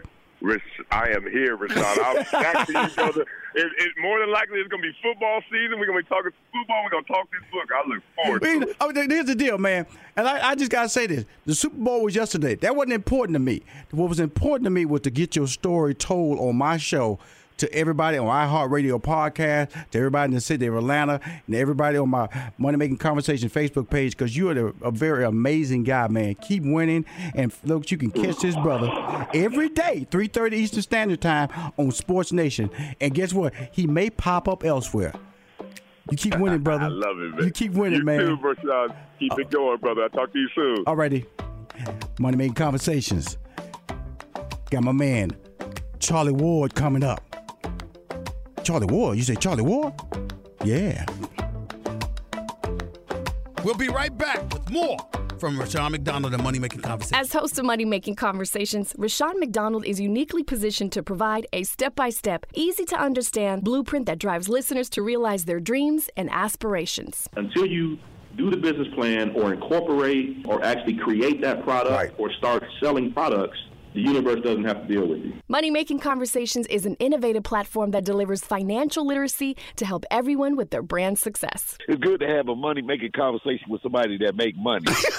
usually, Let me tell you about the host of Money Making Conversations, Rushion McDonald. He's a social media influencer. 80% of his 700,000 plus social media followers are female. He's a two time Emmy Award winner, three time NAACP Image Award winner, sitcom writer, stand up comic, former IBM executive, and has a degree in mathematics. More importantly, Rushion McDonald will use his business and celebrity relationships to empower small businesses with information to succeed. Come on now. Home stretch now, y'all. This is Rushion McDonald, host of Money Making Conversation. This is where I, ended, I interview. I interview. That's where I interview a lot of people, but I interview mostly industry decision makers, small business owners, and celebrities, and learn the secrets of their success. My next guest is from Los Angeles. I'm going way back in time grabbing this guy. I remember several times just sitting down just talking about food with him in Las Vegas and Los Angeles. He owns Darrow's New Orleans Grill. That's rest that's Cajun food. The restaurant brings classic Cajun cuisine as the to the Carson, California community with jambalaya, po' boys, and more. Please welcome to Money Making Conversations, Norwood Clark Jr. Mr. McDonald, top of the morning to you from Los Angeles, my friend. I know it's top of the morning now because I'm on the East Coast. man, I miss you, brother. I miss you, man. How you doing? 18, 18 years, man, and you still sound handsome. What about that? Well, I'm, Amazing. t- I'm you, so here's the deal, you know, because uh, cause, you know, you guys started me, you know, Steve Harvey and myself out there when we launched that radio show, and Yeah. uh, you guys so much believed in. When we went in the community, you guys were like, "Are they in the community?" Because we, we you were our people, you know, you, we, we the brand that we wanted to communicate with, and then all of a sudden the neighborhood awards just jumped off, and that was just like a blessing because it allowed us to support the people who supported us. And Exactly. then, and to see that your restaurant's still out there, you know, doing bang up business. I may be in LA the 10th, and I definitely will be back on the 14th in LA. So you will be seeing me, my friend. Come in there, give me one of them po' boys, a little jambalaya, a little uh, gumbo. Oh, well, how you how you do your gumbo? How you do your We use- gumbo? uh, it's the filet gumbo. There's two types of New Orleans style gumbo, filet or okra, and you never mix the two. And so, as you're well aware, we don't cook with any pork products. And the backstory on me, my family used to cook for the world-renowned Commander's Palace in the Garden District of New Orleans for over 27 Mm-hmm. Come on, years. say that one more time. Don't don't don't you act like that's that's that's everyday stuff. World renowned. They got it in Vegas. They got a Commander's Palace in Day Vegas. I've eaten there. As well Yeah, as New man. Orleans. And yeah, so my family did 27 years there, and I worked for the Hilton family. And, and believe it or not, Rushion, this is back in the day when colored people can work in these five-star restaurants and hotels, but you couldn't eat or stay there, man. Mm-hmm. Absolutely. Absolutely. We gave New Orleans a flavor, but we don't have a whole lot to show for it, man. And guess what? But your restaurant, you know, let's give it out their website right quick because I want people to go online and see this restaurant, this great menu, this food, all this stuff. You know, a lot of people take pictures. You know, like you, you go to those restaurants, they, they they set a little plate over there. They they move that lettuce just right. Make sure that ketchup slide off of that fry. Exactly. Not there. What they showing you is how it's gonna be on your plate, looking good, and you and you have a lot to offer in your portions because you know us, man. We like the doggy bag when we walk out the door. well, you know, we developed this concept called Darrow's New Orleans Grill. It's a hybrid. It's a full bar. Yes, sir. And we're the first of its kind in the country, not even in New Orleans, that they have this particular concept where you're able to walk into a fast casual Cajun Creole eatery with a full bar and no pork on the menu. Mm-hmm. Mm-hmm. And all the seafood is farm raised and grain fed. And not only that, too, you don't have to get everything fried. You can also get it grilled. You know, we try to give you a healthier version of the Cajun Creole cuisine because the food down home tastes good, but it'll kill you, man. Okay, let me ask you this. This is, this is a really, really important question because of the fact that, you know, uh, as you get older, like you said, the food, you got to watch your diet and everything. Exactly. How do you stay relevant? Because a lot of businesses are going out of business because, you know, uh, like Twinkie.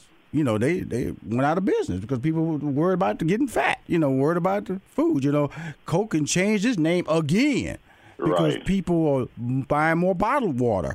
Because that means the market is always changing, always putting salads on their menu, always trying to figure out how to keep their audience, how to keep current and relevant in that di- ever-changing diet market. How do you stay relevant in this in this in this ever-changing market? Well, we keep our ears to the ground. We keep our pulse on the millennials and what's going on in man. our community and, and, the, and what's going on around us. Because what, what happens too, man, I tell pe- people all the time is the fact that if you have a great product, it, it has to be more than just a great product. You have to find a very sophisticated way in marketing and getting the message out there. There are so many various platforms out there in terms of social media. I mean, that's the new thing right now, man. Where if you're not on on the internet, if you're not on Twitter, Instagram, Facebook, or some type of social media platform, it's going to be very difficult for you to get the message that you're trying to convey out there. Mm-hmm. And so, what we try to do uh, each and every day, man, listen to the guests. We don't have customers; we have guests. When people walk into our establishment, man, we have to give them an experience where before they leave our eatery, start thinking about their next trip before they leave. And that's your b- biggest success tool right there, man. We've been featured all over the world, man. Uh, the 16 years we were in Marina Del Rey, we had mm-hmm. folks from all over the world eating there. We've been featured on Guy Fieri. We've been on the mm. Best of the Food Network. Mm. We've been on the Travel Channel. Mm. Now we're on your award-winning show. And so we've been very fortunate and very honored that these type of relationship would, would allow us the platform to get the message out there. You know, just to digress for, for a second, Rushion, I've been knowing you for 18 years, man. I met you at Sony Gower Studios mm-hmm. uh, when you were doing the Parkers, and we had a little small hole in the wall on Venice Boulevard. you used to come over there, and when you and Steve Harvey partnered on the first uh, before it went syndicated, you had us on the show when we were baking for Starbucks. We won, we were one of Starbucks' first vendor of color, and you recognized that, and you wanted to get the message out there into the community. Say, look, man, Darrow's New Orleans Grill, Uncle Darrow's baking for Starbucks, man. That's amazing. We used to mm-hmm. make pecan candy for all the Nordstroms in California, mm-hmm. Oak Brook, Illinois, mm-hmm. Minneapolis, Neiman Marcus, and Beverly Hills. Mm-hmm. And, you know, and so those are the type of things, man, that we attribute our success to. It's not about one or two people. It's, it's been about the collective. Your willingness and your unselfishness to say, hey, man, I'm going to give these folks a platform to get their message to the general public. And I'm, I will forever be grateful for that to you. Well, well, thank you. You know, because that's that's just been my personality. I tell people ever since I've been I've been 18, I guess that's been my nature to want to help, to be able to see a vision. First of all, you guys are visionaries, you know, and all I all I was doing was uh, the guy that you know that that vessel. And and so so you know what he's saying basically is that I would bring them on a radio station, and guess what? They would pay no advertisement, and I would promote their brand because I felt I figured that okay, if they don't win in the community, that means that you know there may not be jobs. You know, you got to pay taxes, and that was the whole basis of. And a lot of people miss that. They miss it. They miss it. They, you know, if the community is not winning, then guess what? And that's who you're playing your music to. Then guess what? You're not gonna win. I'm sorry. You're not gonna win because they guess what? You're They- right. Because because that was the really the key. Because the whole key behind the neighborhood awards was to get people to say, okay, you you you see a Burger King, and I'm not saying anything negative about Burger King, or even today a Five Guys. These are promoted all the time. You know, Chick Fil A all the time, and people will drive right by a restaurant that's serving equally good food, probably at a cheaper price and is right in the community. That was the whole basis of the relationships I was creating with people like Norwood and his family because, hey, man, I got to support you guys because you guys are winning for us long term. And 18 years later, guess what? We talking on my I'm radio show. you, man. Well, you know, I love you for life, man. So Come on I'm now. president of your fan club. Come so. on now, come on now. Now, because that's, that's that's important to talk about right now about relationships because Oh, a lot man, of people miss the boat. Explain the significance of some of the relationships outside of me, but there have been other people that have been important. Not only just diners or as you like to call them, Mm-hmm. guests. Those relationships. Right. Well, you know what's what's pivotal too to our success, man, was Earvin Magic Johnson. When My Magic first started, when Magic first started in business with the theaters, his company called us, reached out to us, and said, "Look, we want you guys to make some products for our theaters." So I had to mm-hmm. fly back to Manhattan to meet with the company back there, and uh, we were in the Magic Johnson theaters when he did the deal with Starbucks. Starbucks called us from their corporate office. Yes, sir. They came here to vet us, obviously, mm-hmm. and we went from one Starbucks store to 30 Starbucks stores. Mm-hmm. Magic wrote a book called uh, 32 Ways to Be a Success in Business, New York Times bestseller. We featured prominently in the book. Everything he has done, he's in terms of food wise, Rushion, he's always tried to incorporate Uncle Darrow's in there, man. So I will forever be grateful for him. Phylicia Rashad of the Cosbys was out here taping an episode of A Different World. Debbie Allen was directing the, the show at that time. Uh, we were selling the candy to the to the crew members and to the cast of A Different World. Phylicia Rashad happened to taste the pecan candy that we were making our flagship product. Mm-hmm. She called us and invited us to come back to New York to Astoria, New York, to introduce the candy to the cast members and crew of the Cosby Show back in the time. Man, Mhm. isn't that amazing, man? Well, that that but you had the product though. Here's the thing I want to say to you, Nord, is that when the call came to you, you was ready. What makes me mad with a lot of our young people out there, or even older people out there, when the call comes to them, they're not even prepared to be ready. See, you always wanted to be ready. You always got up every day at the same time, going there. Even though you didn't see it happening, you knew it would happen. And when you got the call, like you said, Starbucks came down and vetted you. Guess what? You was just kicking around, just happy little go-lucky guy, and they come down to vet you and go, "Man, I don't know why Magic talking to these folks. They crazy." You know, Right. and that's really what we're talking about right now is preparation. And when I look at what you're doing and what you're trying to accomplish, even fu- futuristic, you said, Rushion, we're trying to get in the head of these millennials because it was a, it was like it was a poll without saying that five years ago, the, the millennial male was 75 percent of them were interested in the Super Bowl. They took a poll Right. recently, 50 percent of them. And I talked to my daughter, who's at the University of Houston. I said, "Did y'all watch the Super Bowl yesterday?" She go, "Mm mm." I- I- that blew me away. Well, Y'all ain't watching the Super Bowl? Cause she a millennial. You know what I'm saying? So so that means that you going, hey man, this is my next generation of customer. I cannot ignore them. So that's why it's important man. that you're you're tapping into that. Every day, and even hiring people, man, and being attentive. See, the whole thing about it too, you have to be nimble to be able to pivot. And most times, you know, we get wedded to a vision and to a belief until we're not willing to change or to look in another direction. Mm-hmm. And that's that's a, a sure cause of death too, man. When you're not willing to be able to change when necessary. I'm gonna do something. I'm, here's the favor. I, I uh, have I ever featured you in my Rushion's Eats? I don't think I've done you. Have I? Not yet. Okay, not cool. yet. This is what we're gonna do. Uh, uh, we're gonna contact you. I'm gonna get give me 10, 10 cold food pictures. 10, 10 to 15 cold food pictures. And on Okay. this Sunday, on my fan Facebook page, which has almost 700,000 wow, followers, I'm going to feature your restaurant. Feature your restaurant because people need to know. And then more, and I'll be, it'll be even colder if I'm in one of those pictures at your restaurant. You know you, have to. You know You, what you can't come back to the left coast without Go- coming know to Darrow's? Know New Orleans saying? Grill, man. Yeah, that'd be even colder. I'm up to eat Yeah. that shrimp. no, you, you have to come to you have to come to our new location, man. You're going to be really impressed, man. Uh-huh. We, we we had a vice president of a franchise company out of Florida came into our place. Yes, sir. The moment he walked in, he said, "Wow."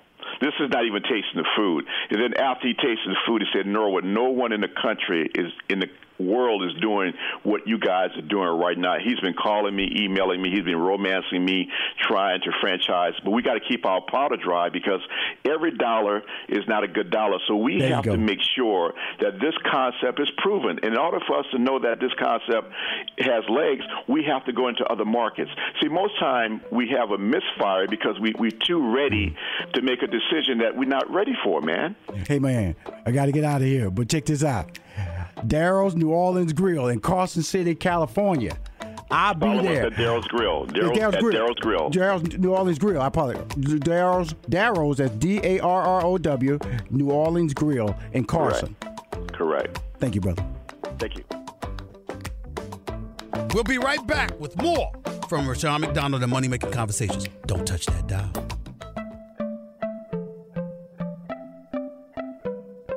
Money Making Conversations continues online at www.moneymakingconversations.com and follow Money Making Conversations on Facebook, Twitter, and Instagram. Ladies and gentlemen, it's time you stop thinking about your dreams and put some plans into action.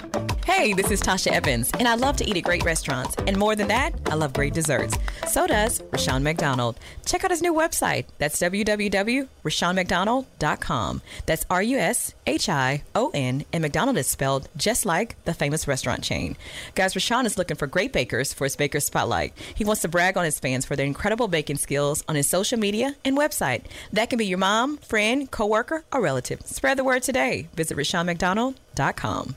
Hi, this is Rushion McDonald, the host of Money Making Conversation. You say to yourself, who calls Rushion's show? Rickey Smiley. You got to get out of your own city and leave in order to grow because a fish don't get bigger as long as it's inside of that fish bowl. Yes, sir. A fish get bigger when you put it in a pond. Ladies and gentlemen, please welcome to the phone the one and only Charlie Wilson. So many people have been really been trying to get me to do a gospel record for Right, so many years, right. and I have been promising God that I would that I would shout him out to do something. Right. I said, you know, and um, Burn and rubber. so, uh, there goes know, my baby. Come on, man. Put a little Jesus in them songs. Come on, brother. Miss Patti LaBelle. And you know what I'm going to be doing? Concerts in little clubs. With the, Thank you. With the, Thank with you. The trio. So that I can touch you when I'm singing with my hands. Thank you. See, I told you. Be there every Monday, 10 a.m. to noon. Biz 1190. Money Making Conversations. Rushion McDonald, I'm back. Money Making Conversations. My next guest, he's on the phone, is a Heisman Trophy winner. See what happens? You always gonna be a Heisman Trophy winner. It's not a former. You always gonna be a Heisman Trophy winner. He led Florida State, and I watched it on TV to the national championship as a quarterback. Top of that, first round draft pick of New York Knicks. Watched him all those years in the NBA as a point guard. He is on my show right now to promote the release of his new book, The Athlete. Please welcome to Money Making Conversations, Charlie Ward. Good uh, morning, uh, afternoon. Which one is it? Come on, I'm on East Coast. I'm East Coast. I'm in Atlanta, Georgia, Charlie. I'm in Atlanta, Georgia. Oh, you still in Florida? You in Florida? Yes, I'm still in Florida. There you go. I'm in Pensacola. There you go, doing your thing. Hey, Charlie. First of all, you know, you know, I'm gonna tell you something, man. You are a hero. Okay, let me get that out the way first. Let's let's understand because when you won that national championship, you were a black quarterback. Okay, and Right. that that meant something. That meant something. That won't, That meant something, brother. and that won't change. Huh? And uh, yes, yes, I guess my story behind that was, you know, of course I went to Florida State. Yes, sir. And I played for the legendary uh, Bobby Bowden. Come on now. And uh, one of the things that Coach Bowden hadn't done uh, while he was at Florida State was play a black quarterback. Come on now. And so when um, when people when I chose or was looking at going to Florida State, uh, people were questioning whether I should go because they had never played a black quarterback. Mm-hmm. Uh, one of the things I admired about Coach Blau- uh, Coach Bowden was his um, his Christian beliefs, Mm-hmm. and he had also uh, one of the things I wanted to do uh, in college was play basketball and football. Right. And so he had allowed Brad Johnson to do that. And you know, in my in my town, people were like, "Well, I don't think he should go uh, because he's never played a black quarterback." And uh, University of Georgia was on my list as well, and they had. Uh, but one of the things I admire most about Coach Bowden was he had history on his side. He allowed Brad to play basketball, Mhm. and so uh, and he also told me that I had to be patient. And and when I got to school, um, I became uh, the punter my freshman year. Hey, Charlie, Charlie, let me slow you down. I read your book now. Let's Oh, talk about your parents now. Now, your mama, Okay. your mama called Bobby Bowden and reminded him that you were uncomfortable because he was slow in making the decision on whether you should play, play basketball. Your mama now. Your daddy, let's talk about your great daddy. 1961 team that had Bobby Hayes on it. That FAMU, the Rattlers, who should have played NFL, but he tore his knee in the last game of his senior year. Let's talk about. Let's talk about. See, I don't want to. See, people need to read this book because this is a book about family. This is a book about when a family stands up for their child, when a child allow their child to go through life and support him. But guess what? Guess what? I, you know, a lot of people talk about Lonzo Ball and all this stuff and all that, you know. But man, you if your mom and dad's there for you, you have both support systems. But your mama, dude, your mama sat down with him and go, look, is my son gonna play quarterback? Because remember, I read the book because Bobby Bowden didn't think you were a quarterback. He didn't have you on his list to be one of the recruits. He had to be sold in the pitch meeting. And so when you got there, you was you, know everybody. He so he went and saw you play. Go yeah yeah, and so so it was your family that played a major role. Let's talk a little bit about that because I felt it was important because that's what I took away from the book. Because the first two chapters basically dedicated to your family, correct? That is true. And uh, one of the things uh, my mom and dad taught us was uh, being supportive of one another. Yes, sir. And so they're they're supportive. Actually, went in debt, uh, followed behind me in college. Uh, but we supported one another. I have uh, six siblings, Yes, sir. uh, four sisters and two brothers, and so we have a large family. And their major um, selling point and thing that they taught us was we got to be supportive of one another. Absolutely. And it's still the same same way uh, today. And so, And I'm not, you know, something. I'm not saying nothing negative about Bobby Bowden. I'm just saying that. I'm just saying the process was that your parents, you know, whenever you, because that's, that's how I am with my daughter. I want my daughter to be able to call me. She's in college right now. She's not playing sports. I want to be able to call me if she's uncomfortable. And that's the type of relationship you had with your parents. If they, if you felt uncomfortable, you could call them, and guess what? They will initiate the parental responsibilities of getting a child being an adult and intervene. And yes, and you know, I was grateful to be able to have a mom to be able to call and uh, get inspiration and words of encouragement, which uh, was not just the first year, but it was throughout. Absolutely. Uh, because I had uh, had a sit down, drag out talk with her uh, when I started playing quarterback at Florida State because um, I really didn't want to talk to the media Mm-hmm. um, because I just didn't like talking to the media. Absolutely. And I was wondering why they, why they wanted to talk to me now uh, that I'm the starting quarterback. And she was just saying, hey, this is what you have to go through. This is part of the process of being the starting quarterback on a nationally ranked team. And I just had to learn that sometimes you have to go through things um, and do things that you don't want to do in order to achieve your goal. And so that's one of the things that she taught me a lot. And being able to call her Mhm. was definitely a, a great blessing. You know, the book we're talking about is called The Athlete. It's about the life story, the professional career, and collegiate and high school career from Thomasville, Georgia, of Charlie Ward, an incredible high school athlete who was injured in high school, and um, who was injured to the point that it questioned whether he would have an athletic career, because uh, when he when he got on the field to actually play. That was a little controversial because mom wasn't in the stands, and you really wasn't supposed to be on the field that day in that high school game. But you, but that set the, that created the legend, correct? Uh, I guess so. Um, and my dad caught the brunt of it because uh, he was a coach. He was, he was my coach uh, during that time, and Right. I wasn't cleared to play. Yes, sir. Uh, quarterback. Now I was cleared to punt, but I wasn't cleared to play quarterback. And uh, my mom got to the game late, and Yes, the quarterback that was that was ahead of me uh, Got hurt. injured. Mm-hmm. So I was the I was the uh, the out man Mhm. in a sense, and so my dad had to uh, make a parent decision um, as a coach, Uh-huh. and uh, and we When I tell him mom, when I tell him mom now, because mom was walking into the stadium. Well, you know, as a coach, as a coach, you don't have your cell phone. And Back then, they didn't have cell phones. But, uh, Come on, Charlie. You know he wouldn't have called. phone, You know he wouldn't have called your mom. You know right now, because she'd have, she'd have shut it all down, brother. Shut it all down. But I want to shift a little gear because you have another strong lady in your life. It's your wife, and and you know because you, that means you have very two very significant females in your life, your mom and your wife. And uh, I took that away from the book too. That she was, you know, she always had that suit that suitcase packed just in case because there, you know, there was trade constant trade rumors about you at when you was at New York. You know, even though you was the first round draft pick, you know, you're gonna get traded here, get traded there. But she was always and willing to support you at any any cause, even today. Even today, and I think that's important. That that's what I took away from the book. It was like the the value of family and the and the value of God in your life. How significant it is.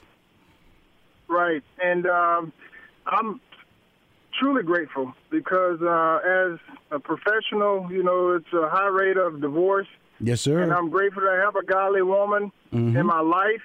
Uh, she sacrificed a lot. And what I mean by a lot, she's a lawyer. She's Mhm. a career-oriented woman, and uh, she's been willing to uh, pick up and leave. Not willing, but sometimes uh, she's been able to do it. Yes, sir. And I'm grateful. Um, now that I'm going out and doing a lot of speaking engagements, Oh yeah. um, and different things. She's a manager, right? She managing your career now, Charlie. She managing. Uh, yeah, she- yeah, yeah. Let's go and tell the truth. Let's She's go and tell the truth. Let's go and tell the truth.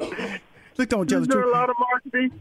Uh, That's what I love about her because she's doing what your mom told you you should do a long time ago. Talk. Because you have a brilliant story, man. You have a brilliant story, Charlie. But I'm gonna tell you something, Charlie. I read your book from front to back. Okay, and I read it because each each chapter told me a little bit about the process. You know, they talk about Joe Embiid at Philadelphia. You dealt with the process. You dealt with people doubting you. You dealt with people, even in, some instances when you didn't get drafted by the NFL, which was a crazy insult to your abilities.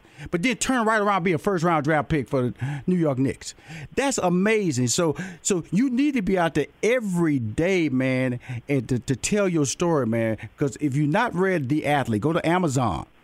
Get that book today. This is an amazing book about an amazing man. Because guess what? He is a, and I'm not saying that n- negative. He's a simple guy. Hard work, believe in God, and he's honest. What's wrong with that, Charlie? Well, I appreciate that, and uh, definitely. Charlie said, I ain't, I ain't never talked to no guy like this. This guy here need to be my manager too. uh, my wife. yeah, I know that's right. I know that's right, brother.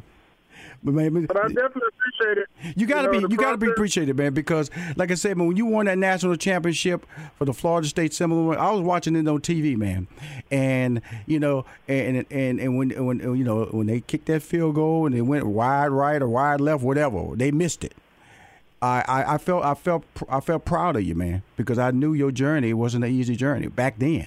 It's not it's not an easy journey right now, even though we have you know Watson and we have you know uh, Cam Newton and all these guys playing quarterback today. It's still a rough journey for an African American quarterback. And your life, man, is a testimony to keep faith first, family right there.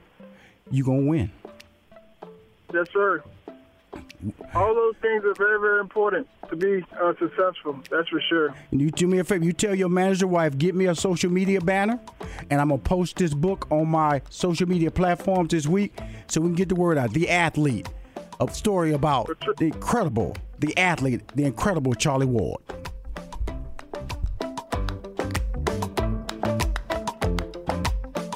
This is Julie. Hey, calendar, what's my morning like? Julie's about to have a long day.